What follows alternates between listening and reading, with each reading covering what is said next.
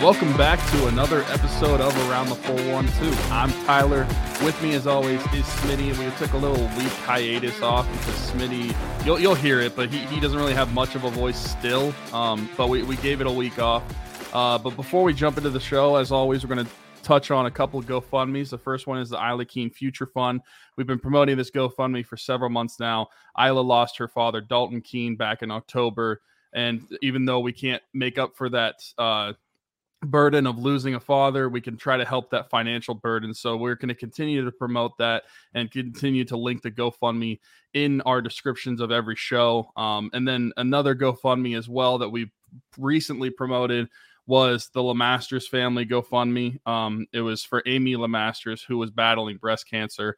Um, unfortunately she lost that battle and even though we cannot replace a mother we can also help to try to alleviate the financial bur- burden that cancer can cause um, to a family. And so we want to continue to promote, promote those so we can try to help these families out in any way that we can. Um, and then as well, we have the Dalton Keane golf outing, which I don't know stuff off the top of my head. So I will let Smitty talk and you guys can hear his voice for the first time.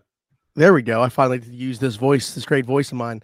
Um, yeah, as you guys can tell, listening or watching right now, uh, still not 100%, but uh, there was no way I was missing two weeks in a row, um, especially like worst time for me to miss with Steelers free agency and stuff going on. We're going to dive into that. But yeah, the Dalton Keane golf outing um, will be held on May 13th at Blackhawk Golf Course at 2 p.m. All proceeds going to the Caring Place in Pittsburgh. You can reach out to me to get more information on that. I know it's going to be $100 per person to golf. That includes obviously the golfing along with the food and drinks and you, you're obviously like it's that's a thing in golf. Everybody, I guess, that's a golfer would know that it's a foursome that you are putting together for yes. this.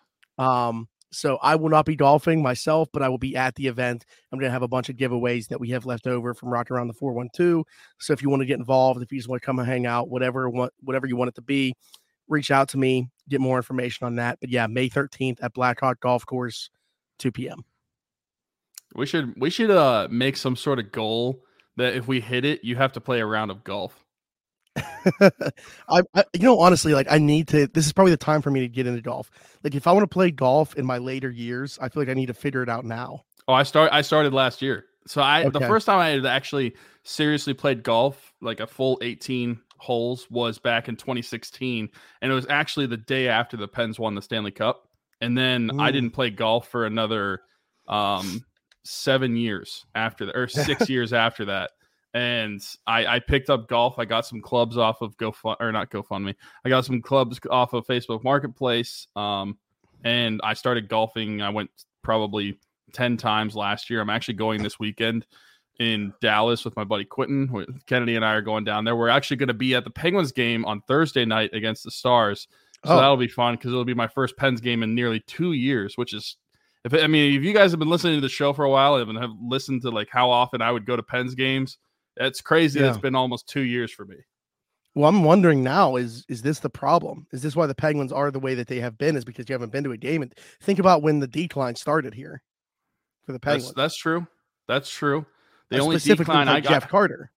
Yeah, yeah. You know, Jeff, game. Jeff Carter was on a tear whenever I saw him live in Pittsburgh. Um, back yeah. in that was May of 2021 was the last game I was at, and it was actually the collapse at home that Jarry had, where he coughed uh, up the puck in front of the net late in the third period, and and we lost the game. Um, that that would that was such a disappointing game. But anyway, that's two years ago. I'll be at the game on Thursday. Um, but yeah, golfing, golf outing, Dalton Keane golf outing. It's funny how we somehow bring it back to Pittsburgh sports, regardless of what we're talking about. But yeah, yeah. Uh, so reach out to me, and the GoFundMe links for the two previous things will be in the description of this, wherever you're watching or listening. Now, as I mentioned, there was no chance of me missing another week of doing a podcast when the Steelers were so active in free agency. Omar Khan putting his handprint, Andy Weidl putting his handprints on this team very clearly in their first full off season running the show. Um, you looked at their free agency, got off to a little bit of a start that I was like, man, I'll, I'll be honest, I was disappointed immediately when the tampering period started because what, like 15, 20 minutes in, Cam Sutton has an agreement with the Detroit Lions. And that was somebody to me, like I assumed was going to be back. I'm not Yeah. going to say who the player was, but literally a player, a current Pittsburgh Steeler, told me that Cam is going to be back. Now, I talked about this on the show. Maybe it was just him uh, being hopeful by saying that because clearly it wasn't something like there was an agreement. Um, good for Cam. He got a nice payday there, much more than what his career earnings have been so far in his six years in Pittsburgh. So great for him. I hope he succeeds over there. He's a versatile chess piece. I think they're going to love him in Detroit. Now, how do the Steelers combat that? 32 year old Patrick Peterson. What a name to bring in, first and foremost, before we talk about the productivity still at a high level. But Patrick Peterson, I mean, think about that. The, the accolades that this guy has. Everybody knows who Patrick. If you are our age, Patrick Peterson was like the guy at LSU and then came Mhm. into the league, obviously burst on the scene with Arizona, just Pro Bowl after Pro Bowl, all pro after all pro. Played last year in Minnesota, although it sounds like he talked about it, almost came to Pittsburgh last offseason. This offseason, they make it happen. Scheme versatility, still producing at a high level, five picks last year for Minnesota. Uh, on, on a you know short-term deal, despite his age, I'm completely cool with it. He could fall off a cliff at any moment, given his age, but at the same time, keeps himself in really good shape. Totally cool with that being the replacement on the outside. Now, as free agency went on, I think this is where I got more excited. You see the way that they started to rebuild in the trenches. Now, uh, Larry Ogunjobi coming back, I think that was big. We didn't really expect that one to happen, but he he did get a nice payday, and maybe a little bit more than I would have liked, considering you know the foot injury that hampered him last year wasn't as productive as you would have liked to have seen. I thought last year was a prove it year. Um, and Damontae Kazee coming back, which I think was a necessity given we lost Cam Sutton because it gives you another chess piece in that defensive backfield. At least you have that guy you can move around. And then outside guys that were brought in. Herbig, I really like, you know, even if he's not going to be a starter, that swing guard can play both spots, can play center too, like in a pinch if he Mhm. had to. Just a massive dude, a mauler in the run game. I think obviously the Weidl ties. This is like starting to build an identity. And then this kind of sets up the next move. Isaac Seumalo, not on my radar whatsoever for the team, especially after you already added a guard. I was like, okay, Herbig's probably taking Dotson's spot. No, no, no, no, no, no, Zach. Wait another day. Isaac Seumalo coming over from the NFC champion Philadelphia Eagles on a three year, $24 million deal. I, I love this. I think this is their best signing. Um, I think that this is a road grader type. He's also very good in the pass blocking game. You want to talk about building an identity in the trenches. This is why I said like Andy Weidl is really putting his stamp on this team because this is what he did in Philly. We're rebuilding the trenches. We're getting back to the run game in Pittsburgh. I, I don't think anybody's probably happier about the way free agency has gone than Najee Harris and Jaylen Warren. Yeah, honestly, um, I, I think that the two offensive line sign, signings were great. Um, Herbig, I, I thought was good, and it was like you said, it was a depth piece for sure, and possibly maybe he, he gets gets a start. Maybe he starts over Dotson, but the Soyama, uh, Soyamalu is that how you pronounce? Samalo. Samalo. The Samalo signing, I mean, that is somebody that has championship caliber experience and is really good at his position and immediately improves your offensive line at the left guard position, assuming that's where he starts. yeah, Um, he started three years at left guard before he played right guard last year. So yeah, I did. I, I don't want to just like you know, Dotson, you're out, but you know, it, it is just kind of how it is. Uh, but I, I I think that immediately proves what was the most important part outside of. I mean, obviously they haven't signed a tackle. You still want them to improve one of those guys, but at least the offensive line as a whole, you're immediately improving what was the most important part to improve in the offense this offseason. And I, I- I think they hit a home run with those two.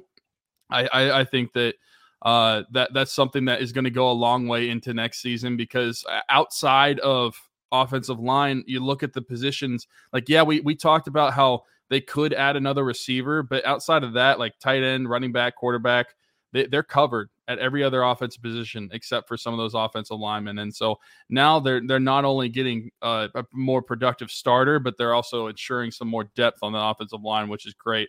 Um, and then I'll, I'll just go in reverse of the way you talked about him. Larry Ogunjobi, is, he's one that I, I thought could come back. Didn't know that he'd actually come back because he might get paid somewhere else.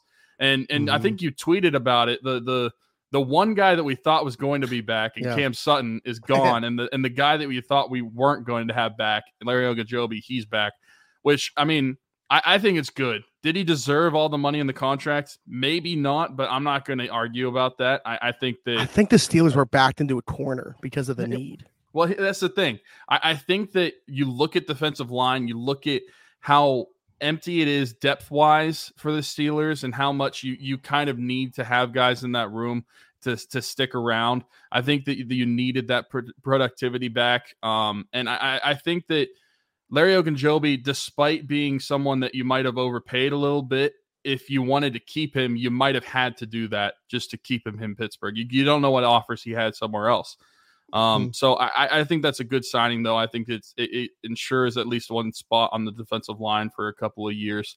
Um, and then the Patrick Peterson signing, it, that's just a fun signing to me. He he might be bad. I don't I don't expect him to be bad, but he could turn out to be bad. But I think for the contract he's on and the, like the years and the money, it, it's fine. They could get out of it after one year, and I, I I still anticipate him to be a productive corner for the Steelers. Um, after losing Cam Sutton, that that was a a low blow, but what a signing for by the Steelers just for name recognition to really for, make Steeler fans forget all about losing Cam Sutton and immediately, oh, we have Patrick Peterson.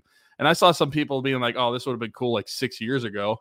I'm like, no, I, I- still think he's a productive corner. I mean, you look at what he did in Minnesota, being being at his age, it- it's he, there wasn't really much of a drop off um, from previous years. Like, obviously, yeah, he might not have some of the versatility that he used to, but that's going to happen when you're in your 30s as a corner. But I, I think it's a really good signing for the Steelers. It helps that cornerback room, but I still think they're going to have to improve on it still. And I don't think, and we're probably going to talk about the draft a little bit. I'll just Mhm. give a little tidbit now. I don't think that this means cornerback can't be the pick at 17. I think it's there's still like if I'm still betting on it, corner is still my pick at 17 for what I think the Steelers are going to take. Okay. Yeah, and the we didn't talk about the two linebackers yet because I was saving that to be its own thing because they just completely reshaped the linebacker room. We knew Devin Bush was going to be gone. We had talked about Myles Jack just because, like, from what he was set to make, it really didn't make sense. But also, similarly to like the Larry Ogunjobi situation, where they kind of backed into a corner where they needed to have Myles Jack back. Um, Yeah. they they felt no, they they cut him. They released Myles Jack. They saved that eight million dollars honestly what surprised me the most out of this reshuffling was Robert Spillane not being back, him signing with the Raiders. I, I I thought that was as close to a guarantee, like right there with Cam, maybe even more than Cam Sutton, honestly. So with Spillane being gone, um, Cole Holcomb comes in as well as Elandon Roberts. Um, I would say I, I don't think that they're totally similar. I think their their strengths are both coming downhill. I think they're both better in the run game than the pass game. I think Holcomb offers something in pass coverage. I don't think Roberts offers you anything in pass coverage. Um, neither one of them are going to like carry a tight end up the seam or anything like that. Um, or you know, when you get into like that that third level of the defense, you don't want them covering anybody. But Holcomb can hold his own in some drop sets and stuff like that. I think Holcomb is really the guy that like they're hoping is something that they can continue to build upon. You know, turns 27 before the season starts. I think they view him as a potential key piece of the defense, not just this year, but going forward. I think that's why he gets a three year deal. Roberts here on a two year deal. Like that two years seems to be like the sweet spot for a lot of people in free agency now. But um, yeah, Holcomb. I mean, if, if Holcomb was hitting free agency after he, he had a foot injury last year after like seven games, I think, something like that.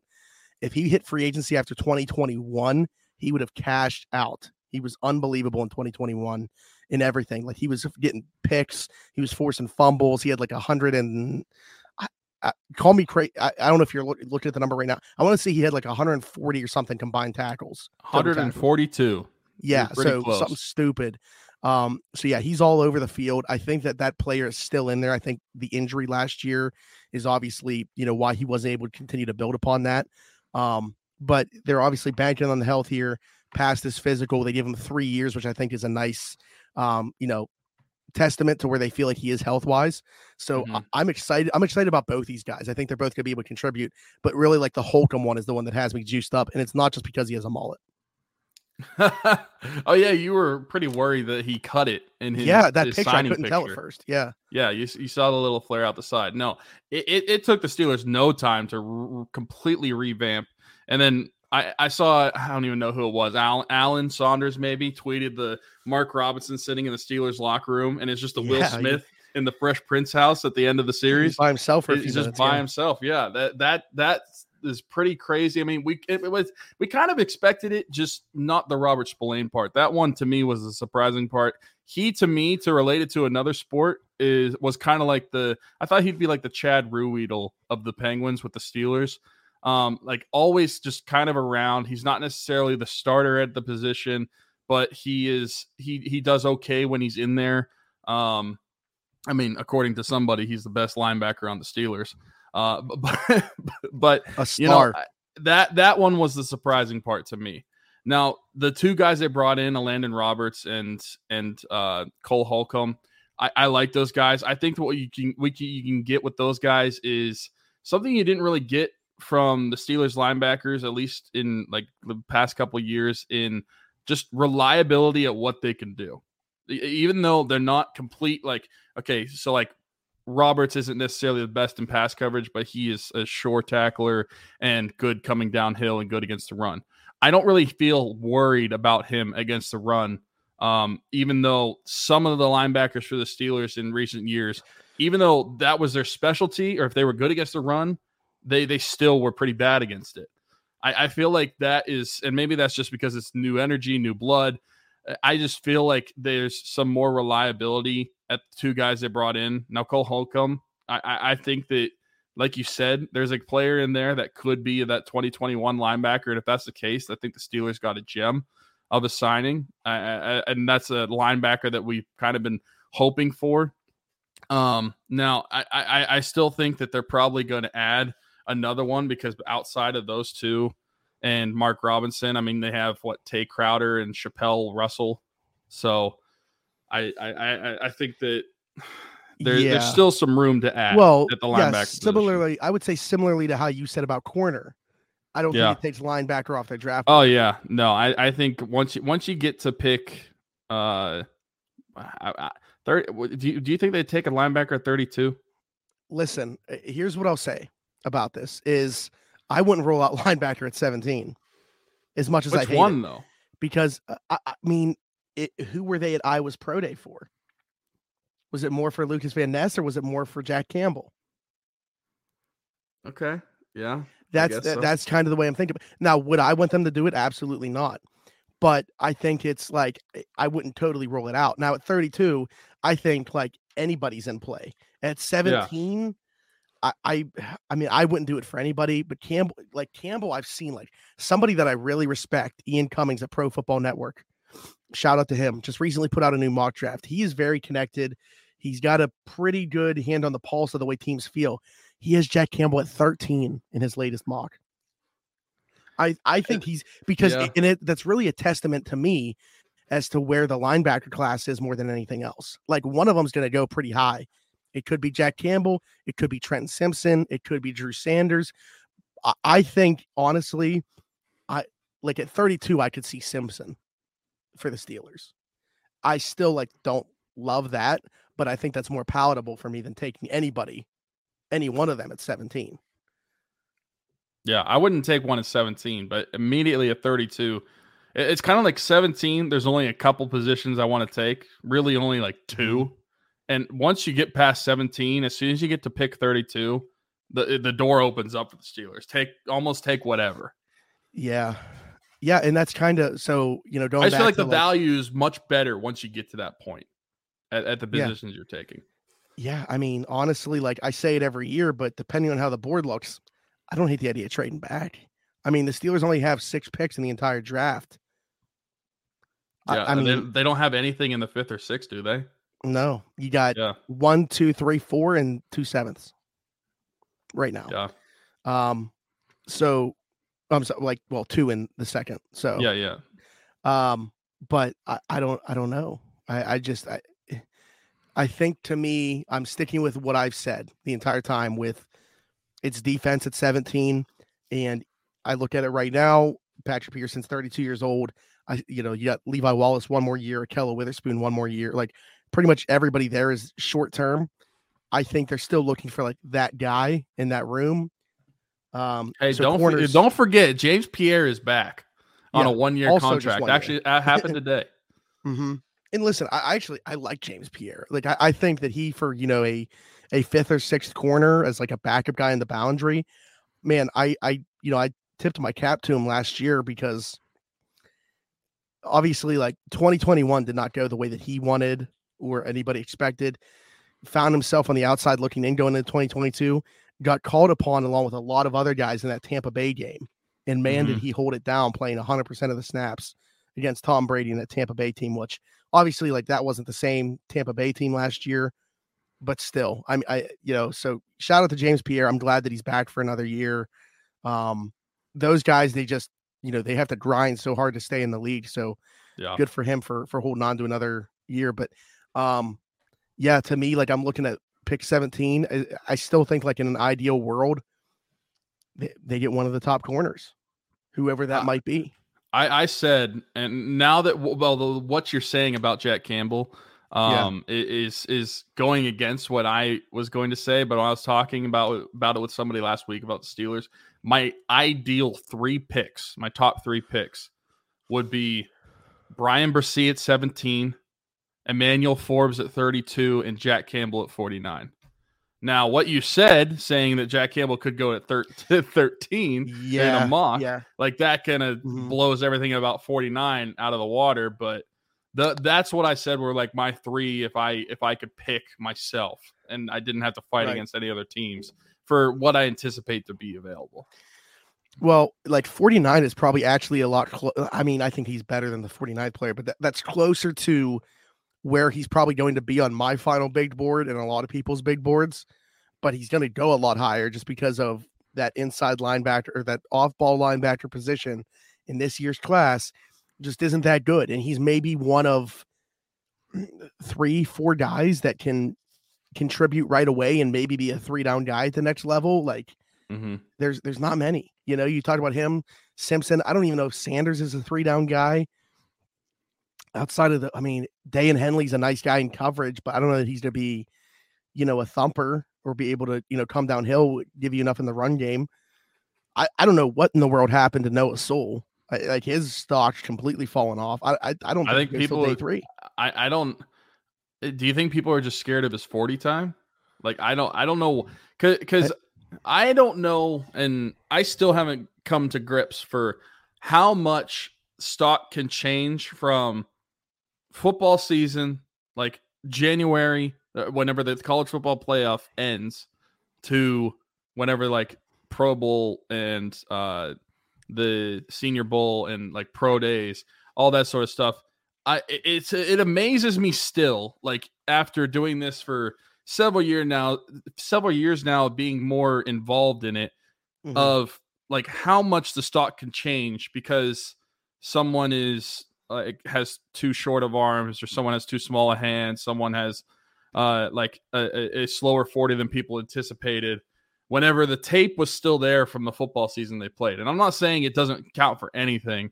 Like it's just still so, so surprising to me that Noah Sewell could be talked about as like a first round linebacker during the college football season, and now we're talking about him going in day three. It, it's crazy. It's crazy. I'm not saying he Yeah. shouldn't go in day three. It's just it's still just in general surprising to me that it, it's the the narrative can change so fast. Uh, with Sewell, I watched uh, the Georgia game, Washington State, Utah, and one other game. I don't remember. I, I I wasn't impressed, but but the thing is, like, it didn't really affect, like you're saying, if you would go and do mock drafts during college football season, or even like after that, just a couple, you know, a month or two ago. Yeah, he was still like in that top 35 overall players like fringe first rounder, early second round. I so yeah, something clearly like they they don't like him. The league clearly is not as high on him as what it looked like they were going to be. So for whatever reason, a lot I I, I think even like players would talk to you would say about like the combine, a lot of the stuff being useless. I think that like there are still like certain things that you need to see that like have to translate to the next level that show up there. But but yeah, for the most part, I think that's stuff that you can throw away. Like for I mean, example, I, I mentioned arms. Like Peter Skoronski having short arms, that that can be a significant thing at, at being a tackle. yeah, That's something that Mhm. I, I feel like can have an impact. But like last year, whenever people were talking about Kenny Pickett with, in his hands, it, it- to me, it's like if you could throw the football, you could throw the football. I, I'm not really concerned if his hand is that quarter inch too short or whatever. Well, it, what I, what I I'll say this to that is I think it could be a concern because of fumble issues. But Yeah. the thing is, like, Well, this he also wears guy that was playing on the yeah, well that, but he he also wasn't somebody that we were talking about playing on like the West Coast in perfect weather that you're wondering how it's going to relate when he plays in you know bad weather and different conditions. He Yeah. played in Pittsburgh. He he Right. played in every possible weather condition. So I mean that yeah was something that I was just Yeah. like writing. And also on the flip side of this, it, it, I, I find it surprising with some of the people that elevate so much in some some of these the pro days and, and senior bowls and everything Mhm. that, that they elevate their stock. And I'm like, do you not see the film of what they did? I mean, that, honestly, that I, and I know you like this guy a lot. That's my opinion on Anthony Richardson. Like, I'm just like, Yeah. if you ask any Florida fan if Anthony Richardson should be a top 10 pick, they're probably going to say no because of what what what the season was. Last not. Tyler Fornes. not Tyler Fournette. But well, see, I- but like I, I just, I, like- I get what you're saying. I like, think how the it not like Malik Willis? That that's what I'm like trying to understand. Is like I feel like he could be another Malik Willis. He could be. I, I don't know. I don't think that like in my opinion, Malik had this arm. Also, the level of competition. I don't know if you watch Florida play, like nothing was schemed easy for them. So many drops from the like his his teammates were terrible, just quite frankly. Although Yeah, same thing could be said for Will Levis last year. Like that team was very bad. They lost all their NFL talent besides Levis. He was dealing with a foot and shoulder injury. So, yeah, I don't know. I mean, these guys are hard evaluations. I just, I think, especially when it comes to quarterback, th- like you think about ceiling above anything else. yeah, And Anthony Richardson's ceiling is ridiculously high. yeah. And that's why, like, I'll never take anything away from him athletically. Like I said, Yeah. the one, the one, it was a two point conversion against Utah. I, it was one of the most mesmerizing plays I've ever seen. Doing a spin move around two two defenders to throw to a wide open receiver and, and Mhm. pump faking while he's doing the spin move. Like I, I, it was one of the most athletic plays I've ever seen. But I also, I, I just, I don't know. It, it- it's just hard for me to fathom him going from this is maybe a like second or third round guy to he's going to be a top three pick. I mean, yeah, you, you talk about a guy with like a you know barely fifty completion percentage last year. Like, yeah, I, I mean, I get it. It's just as it always is going to be, probably even more important with him. It's about landing spot and situation. I think ideally he's not playing right away. Like, you know, I like Seattle honestly as a fit a lot because you still got Geno Smith there for a little bit. Yeah. So I don't know. He, he I'm very interested to watch his career play out, probably more than anybody else in this class. Um, but speaking of like what the 40 does for guys, I mean, Calijah Kancey absolutely blew up the combine. Was already kind of, I think people kind of expected him to do that though, because he was like a fringe first rounder. But again, Mhm. another guy I'm very curious to see where he goes. Um, great pass rusher, really isn't going to give you much in the run game. You talk about short arms at a position, very short arms for a defensive tackle. Yeah. Um, I think Bryce Ford Wheaton did really well for himself, the wide receiver out of West Virginia. DJ Turner, the corner out of Michigan, like he might get some early round two buzz now because of how fast he ran. I don't, yeah, there's guys that are going to like literally you show up and run fast, you're making some money. Oh, I know. I mean, everybody can go back to when John Ross did it. He ran a four yeah, three I wonder where he goes. You know, I wonder where he goes if he runs like a four four. probably out of the first round. Honestly, Yeah, I mean, I I don't know. I didn't. I never like. I remember that year, and I just I didn't see it with him. And he was just fast. That's Yeah. that. That's it. um, I don't know. but yeah, so uh, coming back around to where this conversation started after the free agency stuff and how it relates to the draft. do we feel any differently about because this is the way the Steelers always do free agency? I feel like they set themselves up to be able to not have to draft any one position. They always want to set themselves up to take the best player available. So, to answer the question I'm going to pose, for me personally, no, I don't feel any differently about the way that they're going into the draft because they did free agency exactly how I expected them to do because this is the way they always do it. Yeah, me too. I, I, I went into or still going into the draft is I anticipate that that first pick is going to be either a defensive lineman or a corner. I still feel that way. So I, I, I don't think that their signings changed anything. Just because just because you're bringing in guys um, like a Patrick Peterson or you're bringing in some linebackers, like I don't think that you're bringing in guys that have been in the NFL a while that might not be here for a long time doesn't mean you're going to change the way you draft, or at least it shouldn't, in my opinion. Now, if they were to go and sign like an all pro person, that's that's different. But but they're not. So yeah, I, I still think that they draft the same way. And I, I think Khan is going to think way too. Yeah. I don't know. I feel really good. You know, I already felt good about the hire, especially with him bringing Andy Weidl. But watching them go through their first free agency, like I think the Steelers are in really good hands with those yeah. two running the show. Now, I think the question, I don't even want to bring this up, but it's like, how long are we going to be able to keep Andy Weidl under Omar Khan before he gets a bigger opportunity? that's that's true. I mean, I guess it will depend on how like a draft class goes. So let, let, let them have an off season at least first. Yeah. Okay. Well, as good as things look for the Steelers, uh, they look equally as bad for the Pittsburgh Penguins. So we might as well switch gears and talk about that. Uh, before Tyler gets to go and watch this team play against the Dallas Stars on now, Thursday. Now I'm not sure that I should. Yeah. Um, I mean, even just a week ago, I like MoneyPuck had them about a 90% chance to make the playoffs. That's now under 50%. They've lost four in a row, not even getting a point in any of these four. Since we last talked, they are two and five. Very bad. Um, and they're missing four guys from their blue line. And it's not just like, you know, day to day with a lot of these guys. Out. Yeah, it's like Pettersson out until the earliest he could come back is the second to last regular season game. You know, you got Jan Rutta hurt week to week right now. You got Kulikov out week to week right now. Jeff Petry's day to day. I mean, I, it just doesn't look good. Even like injuries aside, things weren't looking great for this team. They weren't trending in the right direction. But this just it's this does them no favors. And you look at like last game, right? This this game um, against the Senators, where this goalie, Dylan Ferguson, I almost forgot his name. It came to me like as I was talking. Uh, played nine minutes in the NHL before this game, makes 49 saves on the Penguins, and holds them to one goal. I mean, this team, I I don't want to like like they're professional athletes. I don't want to like talk about them like this, but like I I literally just tweeted the word losers last night because they find what it doesn't matter how they'll find a way to lose every hockey game. They could get goalied one night, they could put up six goals the next game, but give up seven. Like bad teams find ways to lose hockey games, and that's what we are watching right now with the Pittsburgh Penguins. Night in, night out, they'll find a different way to do it. Yeah, they're doing the opposite of what like a gritty team would do.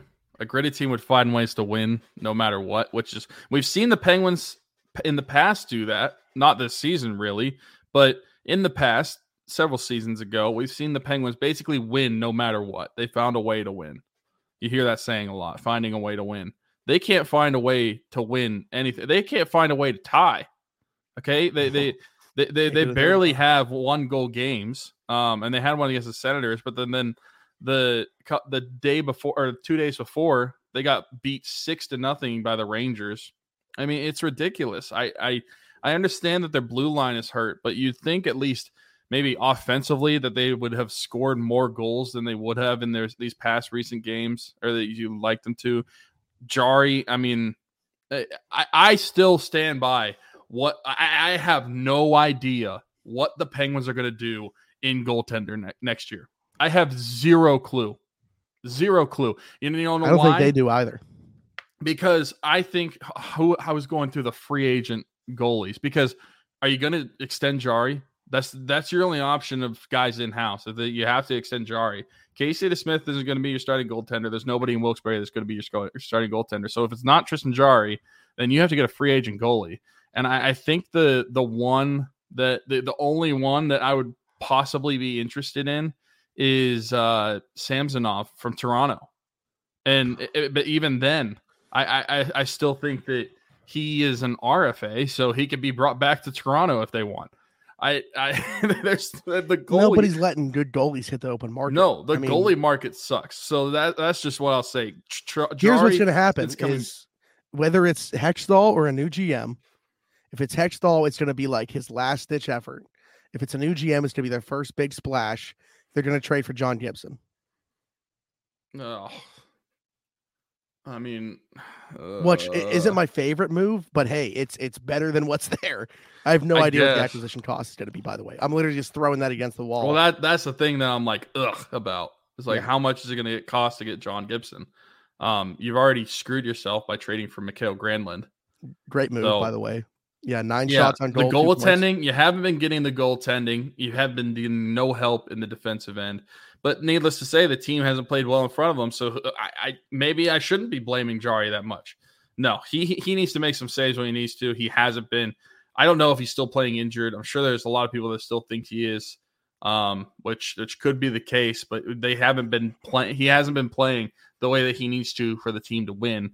And the team in front of them hasn't been playing the way they need to. They're not healthy on the blue line. They ti- they brought up t- uh, the Fahu Taylor Fahu Fedun, I, yeah. and I actually like the way he looked. I actually like, the way he looked last night.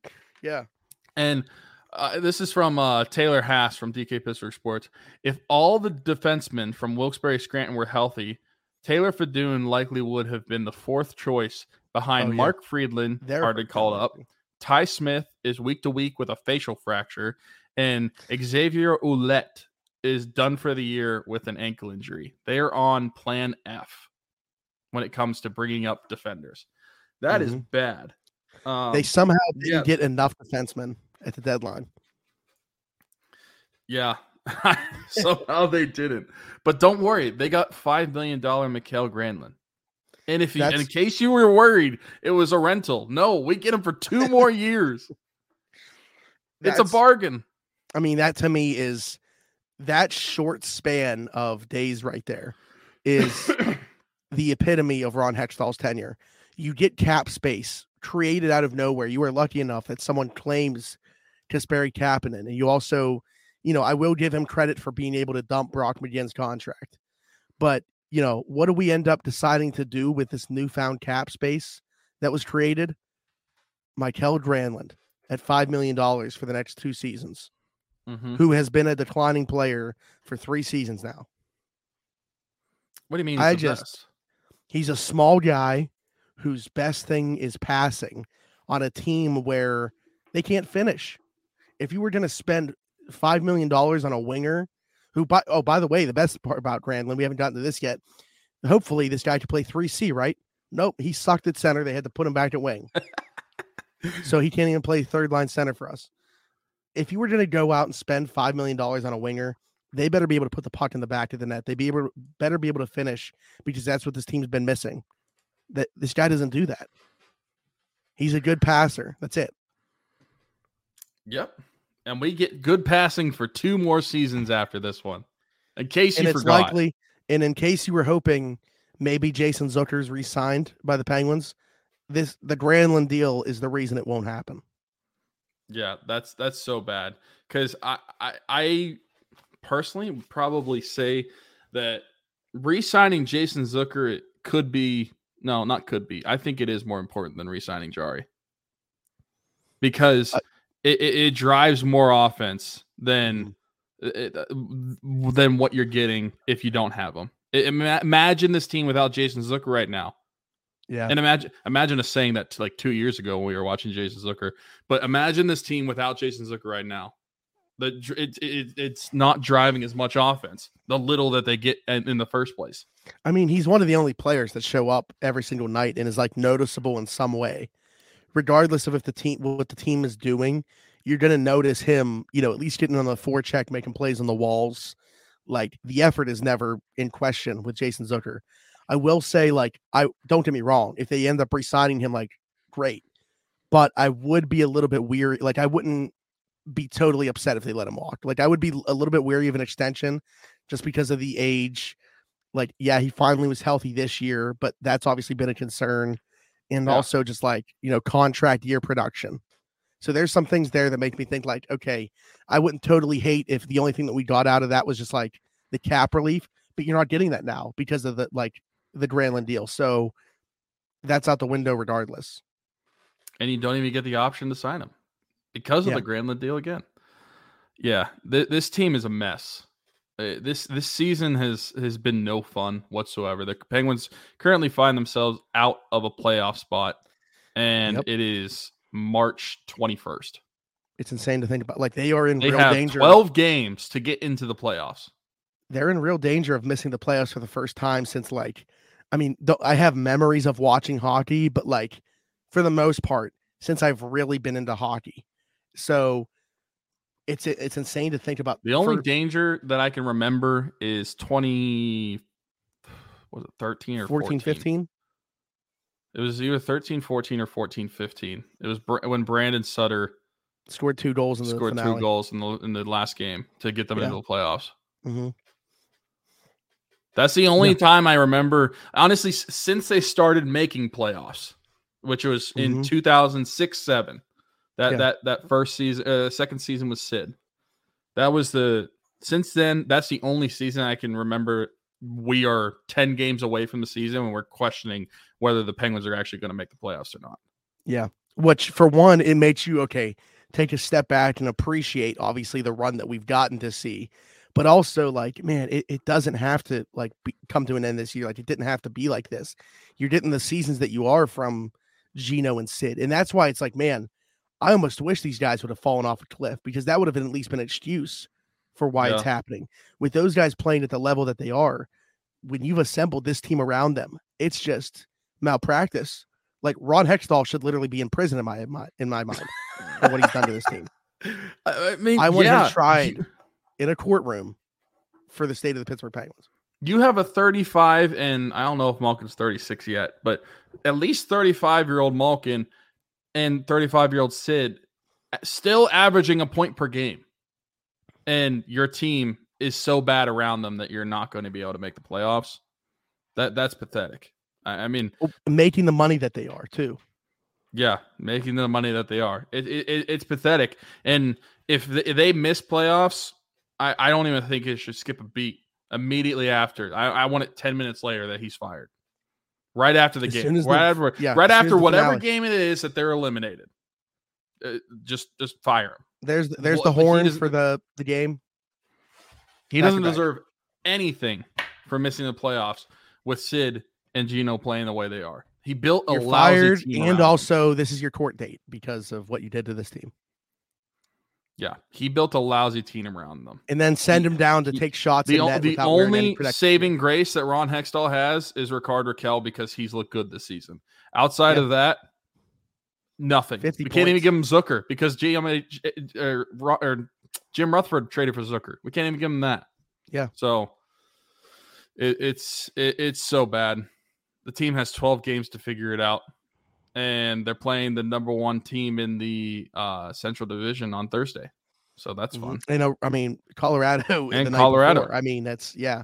Like Colorado hasn't been the exact same as last year, obviously, but they've had a lot of injuries. They can turn it on at any moment. They're one of the most dangerous teams in hockey. So, yeah, I mean, it, it- it's not looking good. And I, I, so the last where I want to end this is like we've talked a lot about uh, like how involved Fenway Sports Group even is. Like, do they even know that they own the team? Do they have any idea where the Penguins are at in the standings? Are they just an asset for them to make money? Like, we really don't know this how yet how involved they're going to be. But would the Penguins, who they they recently purchased uh, because of you know how long withstanding the tradition of hockey is in Pittsburgh and the excellence that they have, everything they've achieved, I would assume that's why they wanted them as an asset. Now, if they miss the playoffs, they're not getting that playoff revenue that's always being brought in. Is that what is finally going to make this team like really shake things up? Like I, we we don't know, but I just where is your head at in terms of like how Fenway Sports Group is going to handle the organization?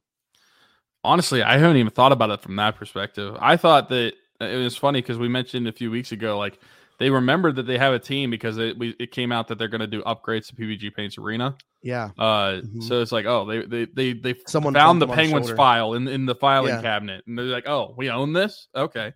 Um, you know, I I don't know if that's that's how they'll operate. I but then again, I I can't really say because I don't really know Fenway Sports Group. Like, I don't know if one season where you miss the playoffs is like they automatically hit the panic button or not.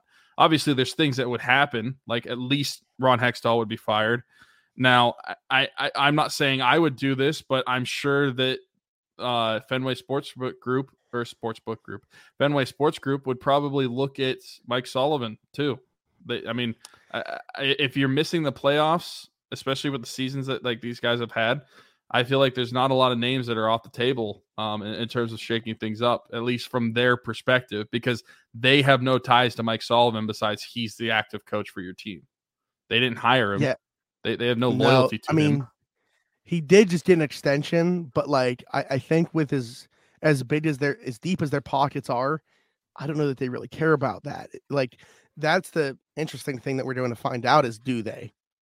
Because we're I mean we're going to find out a lot. Like after the season ends, we're going to find out a lot in terms of how they're going to operate. But uh, I'm glad that you brought up Sullivan because I didn't I honestly wasn't going to even talk about this, but like I, I don't know. Like I've I've defended him, but I'm at the point now where it's like I still think he's a really good hockey coach, but I am disappointed to see that he is like so many other coaches around the league in that like veteran status means so much because it, it goes completely against what he did when they won those cups where you had the youth injection and i'm not saying they have those same types of players to bring up or anything like that i'm just specifically talking about the loyalty to the likes of brian dumoulin and jeff carter and not just the fact they're in the lineup, but like the assignments that they get on a night to night basis, their deployment. It's just like that to me, literally, the way that he ices Jeff Carter and Brian Dumoulin is going to be the difference in them making the playoffs and missing if they miss the playoffs. Yeah, legitimately. I, I, I, thi- Just I the think use of those two players.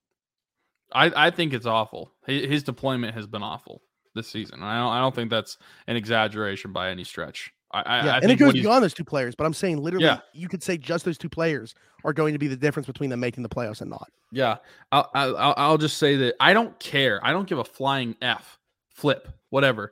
Well, this is a clean show, everybody. I don't give a anything. How many faceoffs Jeff Carter wins? Mm. That is irrelevant to me. He I took do six not- I game. do not so- care. I do not care.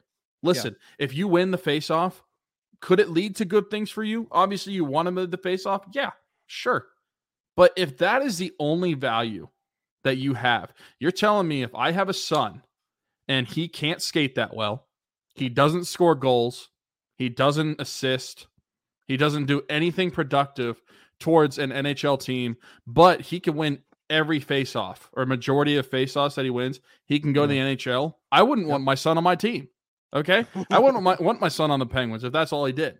And it's the same thing with Jeff Carter. If that's his value, then and I get it. Like Sullivan has to defend his guys when he's answered question when he's asked questions. Yeah. But still, I don't think that's an excuse to continue to go back to those guys in those situations. It's pathetic. And that's if that's the only value he has, he should not be playing in those situations. I don't care if Sid is going to lose a faceoff. I'd rather have the better play on the ice. For if you lose a faceoff, what are you going to do about it? Do you want Jeff Carter on the ice? No.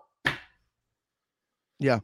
I mean, the thing is, I 100% I'm in agreement with the way that he defends them to the media, but like actions speak louder than words. So like if he were doing that, but then not utilizing the same way, like that, I can get on board with that. But the thing is, he's like he's doubling down. Like he legitimately believes this clearly because he's still using those players in that same capacity. So What, what I'm at to the point time where- when Brian Dumoulin was a third liner too, or a third Yeah. third third pairing. mhm. What happened to that time? That was a good time. I'm at the point where it's like I like Mike Sullivan, but if the if the organization were to decide to you know clean house, I I wouldn't care nearly as much as I thought I would like a month ago. Yeah, I mean, I'm, I'm getting that point too. Like, it, it, I don't think is as big of a deal if he's going to keep the deployment the way it is. I mean, it's it's honestly it's reminding me of Derek Shelton with the Pirates. Like, do I like him as a as a coach? Like, is he? I mean, obviously, like Derek Shelton does not have the same pedigree that Right. Mike Sullivan does, but like the the use of some of his players and the deployment that he has with fielding decisions, batting decisions, relievers it, reminds me of how Mike Sullivan has treated some players this season, and I just find it pathetic. And and you're you're just beating a broken drum at that point. It's not going to work. Switch it. I, I don't. Eh, you have you have twelve games to switch it to figure yeah. it out. If you're not winning games, why do you continue to throw the same guys in the same situations every single time? I mean, it's the, it's the story of every hockey coach, every coach in the NHL. Like they all have a shelf life for different reasons. It's just to me unfortunate that Sullivan's is literally this, just the loyalty to these players that clearly cannot fulfill the roles that he continues to throw them into. And once they've shown you that, excuse me, don't continue to do it because time and time again they're getting burned by the same two two players. Like literally, to me, if you go throughout the season, I, I, could probably tell you that. I mean, again, I, I'm you know repeating myself, but I think the difference between them making the playoffs and not is literally going to be the way that he used Jeff Carter, the way that he used Brian Dumoulin, and the goaltending that they got for large stretches. Yeah, I mean, it, whenever a goal against is scored, those are it, probably the three that you look up and you know it's one of them. Yep. Yep. yep. Absolutely. Um. So yeah, I mean, it's and, and again, like even if if the Penguins fired Mike Sullivan tomorrow, he would have another head coaching job very quickly, I'm sure, and he'd yeah. probably do great. I think he's a very good hockey coach, but every coach has a shelf life in certain places. Uh, maybe we've gotten to that point in Pittsburgh. Unfortunately, I just didn't think that it was going to be like this because again, it goes completely against how he had success here. You either die a hero or you live long enough to see yourself become the villain. But hopefully, you know, we're not even having this conversation, and this looks like, you know, we look like idiots because they turn turn it around and. Yeah, and listen, I don't even care what they do in the playoffs. If I'm being truthfully honest, this team sucks. They're not going to win the Stanley Cup. I don't care what they do in the playoffs. Just get into the playoffs to keep the streak active. I know that just sounds Honestly, probably dumb as a because that's a very much yeah, a fan no, perspective. Yeah. Like I I don't see them doing anything in the playoffs. And if you get into the playoffs, guess what you're rewarded with? Either Boston or Carolina, depending on where you go. You're not going to beat those teams. I hate to break it to you. You're not going to beat them. They're, they're going to kick the trash out of you. So just get to the playoffs to keep this active streak alive. The longest playoff streak in North American sports. Just do that for me. After that, if you get swept, I don't care. Uh, as long as this streak is alive, that's what I care about at this point. Which is sad as to say. Crazy as that's honestly what yep. I care about. Yep, I'm 100% in agreement with. I was literally just thinking about that. You know, when they lost last night, like I don't even care. Just get to the playoffs and even if it only means playing four more games like just the fact that you can extend that streak to next year where hopefully we see changes you know at the top and it's just yeah it's very frustrating it's frustrating because it didn't have to happen like again if sid and gino Letang, if those guys fell off a cliff this year and that's the way that it, you crashed and burned that would have made a lot more sense because we know it's coming down the pipeline eventually but that's not at all it's the complete opposite. Those guys have been fantastic. They're the only players that, not the only players, they haven't surrounded them with, yeah. you know, enough. Yeah. Makes you wonder what a guy like Sid thinks about this season and everything that's going on. I don't know. Sid, if you're listening, let us know. Yeah. Text me. Brian, if you're watching by chance, let us know.